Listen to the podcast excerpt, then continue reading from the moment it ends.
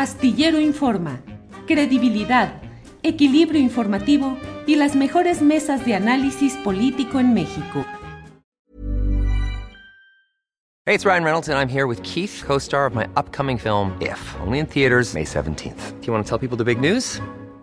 All right, I'll do it. Sign up now and you'll get unlimited for $15 a month in six months of Paramount Plus Essential Plan on us. Mintmobile.com slash switch. Upfront payment of $45 equivalent to $15 per month. Unlimited over 40 gigabytes per month. Face lower speeds. Videos at 480p. Active Mint customers by 531.24 get six months of Paramount Plus Essential Plan. Auto renews after six months. Offer ends May 31st, 2024. Separate Paramount Plus registration required. Terms and conditions apply if rated PG. You should celebrate yourself every day. But some days you should celebrate with jewelry. Whether you want to commemorate an unforgettable moment or just bring some added sparkle to your collection, Blue Nile can offer you expert guidance and a wide assortment of jewelry of the highest quality at the best price. Go to BlueNile.com today and experience the ease and convenience of shopping Blue Nile, the original online jeweler since 1999. That's BlueNile.com. BlueNile.com. Instituto Mora, doctor. Muy buenas tardes. Muchas gracias por esta entrevista. Hola Adriana, buenas tardes. Gracias a ti por la invitación. Pues, doctor, al contrario, preguntarle, ¿estamos eh, ante un aumento en estas expresiones neonazis en México y en el mundo o las redes sociales están siendo más evidentes las acciones que están llevando a cabo o, qué, o ante qué estamos, doctor? Bueno, un poco de las dos, me parece. Eh, en efecto, sí estamos percibiendo un aumento de manifestaciones de distinto signo, no solo las agresiones que se han documentado recientemente, sino eh, expresiones, digamos, mm, no necesariamente asociadas a la agresión, ¿no? Conciertos, etcétera. Eh, pero lo cierto es que estos grupos ya existían y ahora lo que asistimos es un momento de expresión pública y de crecimiento también. Eh, ya se habían documentado en medios desde el año pasado eh, expresiones como una boda en Tlaxcala, en mayo del año pasado, con uh -huh. simbología abiertamente nazi. Eh, ya habíamos visto a finales del año pasado el tema del concierto en Santa María la Ribera y después la clausura del espacio, ¿no? Del, penta, del pentatlón. Pero incluso antes, durante la pandemia y antes de la pandemia, ya se habían visto manifestaciones en la Ciudad de México eh, de grupos que, cuya simbología remite a grupos de nacionalismos radicales o eh, fascistas o protofascistas, etcétera. Es decir, sí han existido y de hecho, si estiramos mucho más la liga, eh, a lo largo del siglo XX en México hemos tenido manifestaciones de simpatías minoritarias, hay que decirlo, pero han existido. Y ahora no solo se trata, me parece, de la exposición en las redes sociales, sino en efecto eh, de la conjunción de varios elementos que permiten el crecimiento de estos grupos. Doctor, hay algunas cosas que hemos estado viendo en estos últimos días y que no sé si estén relacionadas. Por un lado, bueno, vemos eh, ataques, por ejemplo, al académico eh, Raúl Romero de la UNAM, ha estado denunciando algunas pintas en espacios públicos o culturales. Eh, y también el, pues golpearon a un integrante del colectivo Venas Rotas, eh, también la vandalización, por ejemplo, del foro Alicia. ¿Hay algún elemento, algún hilo conductor e incluso algún personaje en la política que estuviera alimentando o alentando a que estas expresiones sean más visibles o más públicas? Eh, bueno, lo primero que tendríamos que pensar es que no es eh, un grupo o un solo movimiento, ¿no? Eh, son distintos grupos que comparten, digamos, una ideología, algunos están relacionados, eh, pero no necesariamente. Eh, son mayoritariamente masculinos y están integrados por jóvenes, digamos, en rangos que van de los 15 hasta los 35 años, que entraron por diversas vías a esos grupos, ¿no?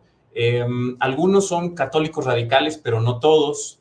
Algunos entraron por simpatías musicales, por cuestiones estéticas, por mera curiosidad.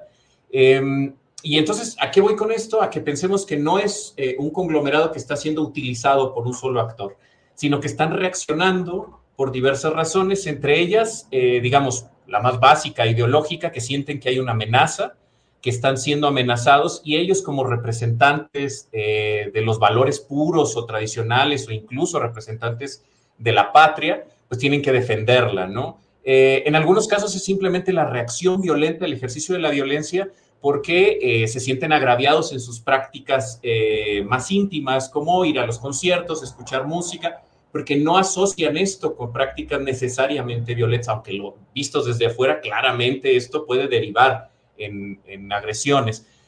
Hay diversas razones. Aquí creo que lo preocupante es efectivamente que en un escenario de contienda electoral como el que tenemos ya ahora en la mesa y, y lo que se avecina hacia 24, Em, puedan ser objeto de vínculos o ser utilizados por otros actores políticos, eh, con los cuales, hay que decirlo, no necesariamente tienen simpatía. Estoy pensando en partidos políticos. Muchos de los militantes de estas organizaciones no simpatizan con los partidos políticos, no les parece que esa sea la vía, pero ahí está uno de los principales eh, problemas, digamos, a, corto plazo, y es que se puedan encontrar y ahí sí tendríamos eh, un escenario complicado porque buscarían eh, legitimarse por otras vías.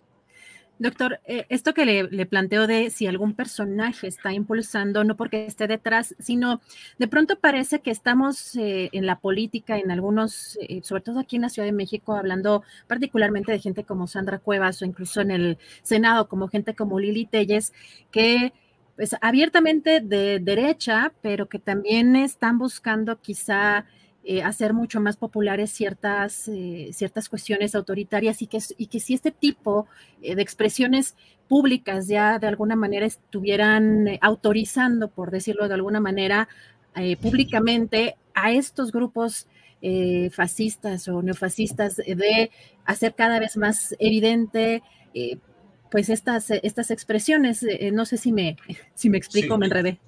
No, no, no. Sí, creo que a ver, esta idea de la legitimidad que piensan estos actores de por qué pueden hacer esto y manifestarse públicamente, puede ser que sí estén atentos al escenario político y que digan, bueno, está, e, es el momento, ¿no? Podemos actuar. Pero me parece que pasa por, otros, eh, por otras vías, ¿no? Por otro marco, esta idea de que es legítimo lo que hacen.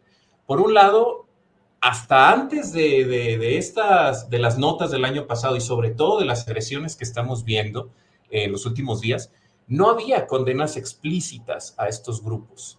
Es decir, era más bien eh, una caricaturización del fenómeno, con este término, por ejemplo, de los morenazis, un poco pensando que es absurdo eh, cómo piensan el mundo y cómo actúan, ya que no son la raza aria, que sería la, lógica, entre comillas, ¿no? Para reivindicar esto, en fin.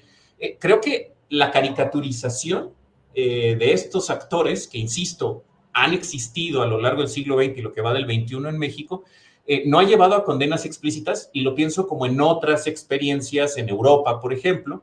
Y esto tiene que ver con que eh, en México no hemos tenido antecedentes significativos. Es decir, eh, si pensamos en Alemania, evidentemente hay todo un marco legal, institucional, cultural, social de condena, no solo a los grupos, sino a la simbología misma, al uso de ciertos términos, porque remite a una experiencia traumática. Pienso en Argentina, por ejemplo, ¿no? Las referencias a las dictaduras militares, etcétera, lo mismo. Ahí es donde se, se prepara el, escenario para condenar estas expresiones. Acá no tenemos ese antecedente directo y entonces tendemos a caricaturizarlos. Em, y en ese sentido, eh, ya que vimos que están creciendo, que se manifiestan, que agreden, entonces sí, hacemos un llamado y entonces sí condenamos. Ahí me parece que tendríamos que vernos en el espejo de otras experiencias en América Latina, mismo Estados Unidos, Europa, eh, en donde se han pensado en marcos legales para condenar estas expresiones, aunque esto también es peligroso, esto llevaría a una discusión mucho más de fondo porque esos mismos instrumentos pueden, pueden ser utilizados contra otras expresiones de otro signo ideológico. Pero en principio, eh, creo que no habría tampoco que pensar a estos grupos y a estos actores como que están viendo el escenario político todo el tiempo y que en función de eso calculan y entran. Seguramente varios de ellos sí lo están haciendo, pero la gran mayoría se sienten agraviados por las cancelaciones de conciertos y están reaccionando. Millions of people have lost weight with personalized plans from Noom, like Evan, who can't stand salads and still lost 50 pounds. Salads, generally, for most people, are the easy button, right? For me, that wasn't an option. I never really was a salad guy. That's just not who I am. But Noom worked for me. Get your personalized plan today at Noom.com. Real Noom user compensated to provide their story. In four weeks, the typical Noom user can expect to lose one to two pounds per week. Individual results may vary.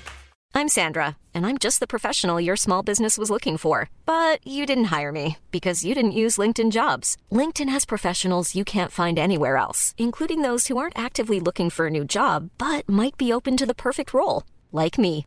In a given month, over 70% of LinkedIn users don't visit other leading job sites. So if you're not looking on LinkedIn, you'll miss out on great candidates like Sandra. Start hiring professionals like a professional. Post your free job on linkedin.com/people today.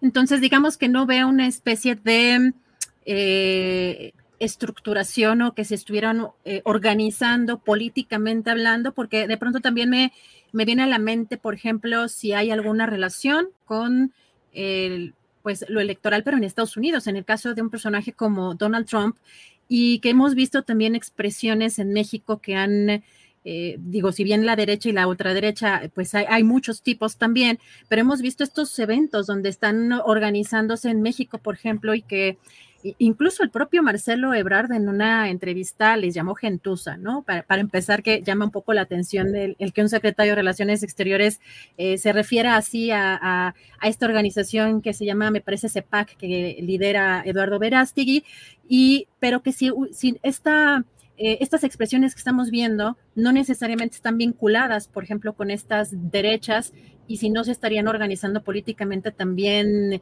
pues vía eh, esta, este intento de reelección de Donald Trump.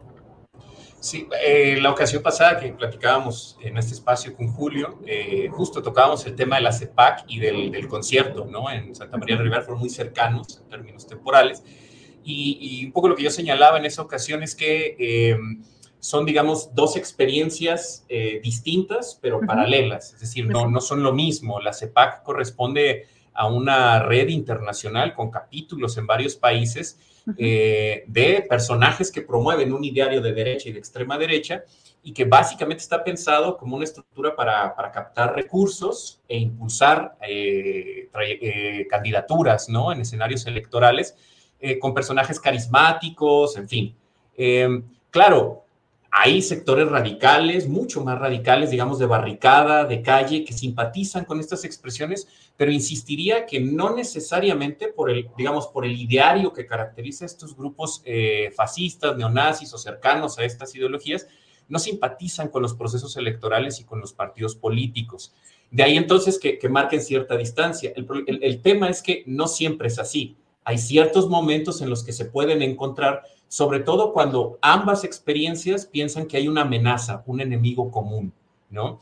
Eh, en efecto, también hay que pensar que, que, varios de los integrantes de estos grupos, o la gran mayoría, eh, sí son nacionalistas y sí están pensando en México fundamentalmente, pero muchas de las expresiones estéticas como la música, los, esto, estos grupos ¿no? de, de, de, metal que fueron, eh, que se les asocia con la ideología neonazi, eh, simbologías, foros en Internet, eh, los conectan con experiencias similares de otras partes del mundo.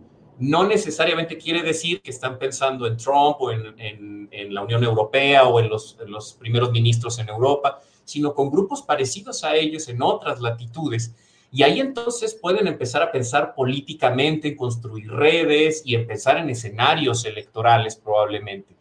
También esto no quiere decir que no se estén organizando, es decir, eh, algunos, en, en, algunos medios se, han, se habla de entrevistas eh, que ya se están armando redes, que están pensando en actuar políticamente, y no lo dudaría, sin embargo, todavía creo que no tienen esa capacidad. Insistiría, ese es el peligro, que se den cuenta que tienen esa capacidad de organizarse, se vinculen con estos otros actores, digamos, eh, de la vía electoral, y ahí sí estaríamos en un escenario complicado.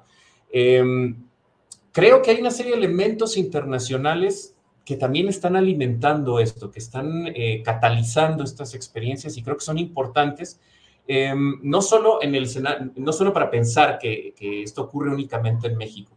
Es decir, eh, lo comentábamos también en ocasiones pasadas en el espacio, eh, la guerra entre Ucrania y Rusia también es un acicate para estas experiencias.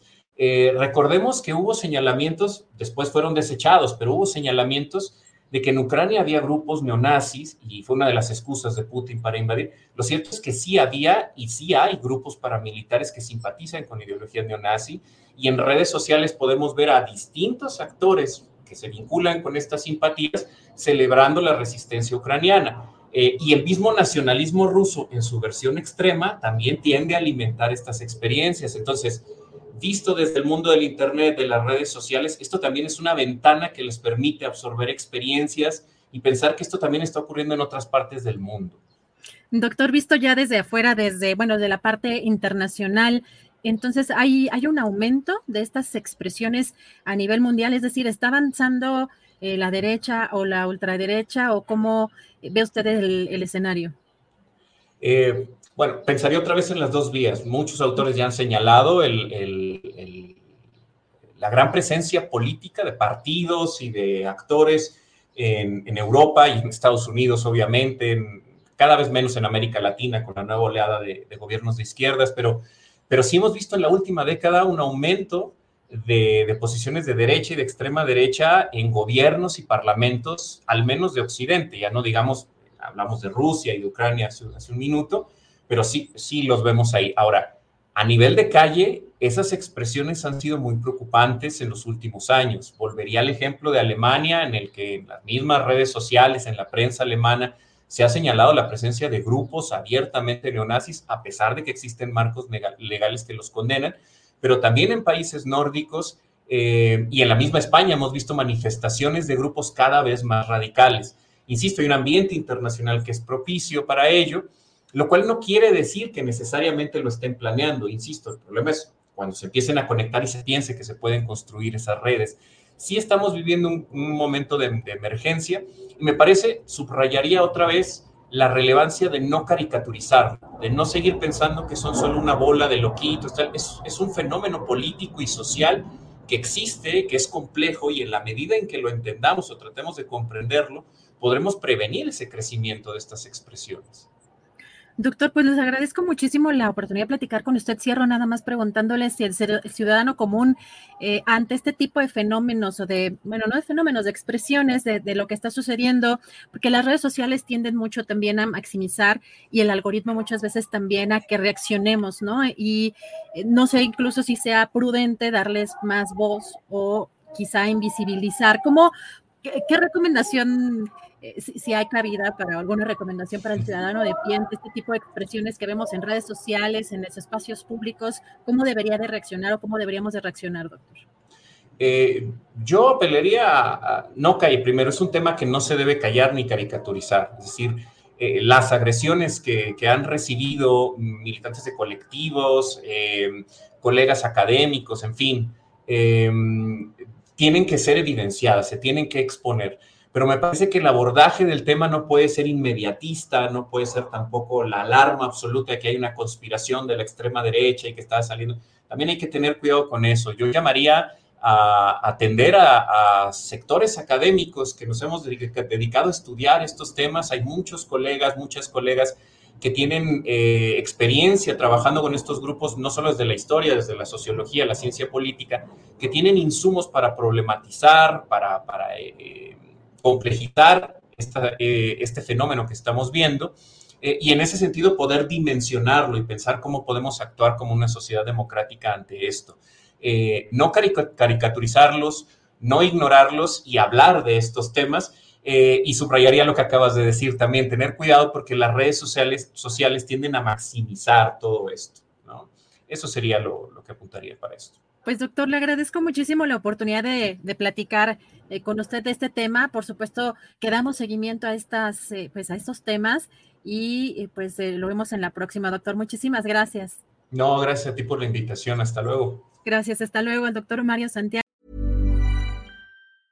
¿No se merece tu familia lo mejor? Entonces, ¿por qué no los mejores huevos? Ahora, Egglands Best están disponibles en deliciosas opciones. Huevos clásicos, de gallina libre de jaula y orgánicos de Egglands, que ofrecen un sabor más delicioso y fresco de granja que le encantará a tu familia. En comparación con los huevos ordinarios, Egglands Best contiene la mejor nutrición como 6 veces más vitamina D, 10 veces más vitamina E y el doble de omega 3 y B12. Solo Egglands Best. Mejor sabor, mejor nutrición, mejores huevos. Visita egglandsbest.com para más información. Hola, buenos días, mi pana. Buenos días, bienvenido a Sherwin Williams. ¡Ey! ¿Qué onda, compadre? ¿Qué onda? Ya tengo lista la pintura que ordenaste en el ProPlus app. Con más de 6.000 representantes en nuestras tiendas listos para atenderte en tu idioma y beneficios para contratistas que encontrarás en aliadopro.com. En Sherwin Williams somos el aliado del PRO.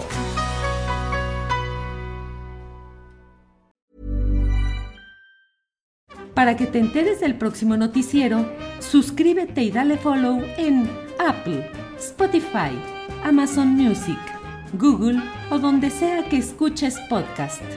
Te invitamos a visitar nuestra página julioastillero.com.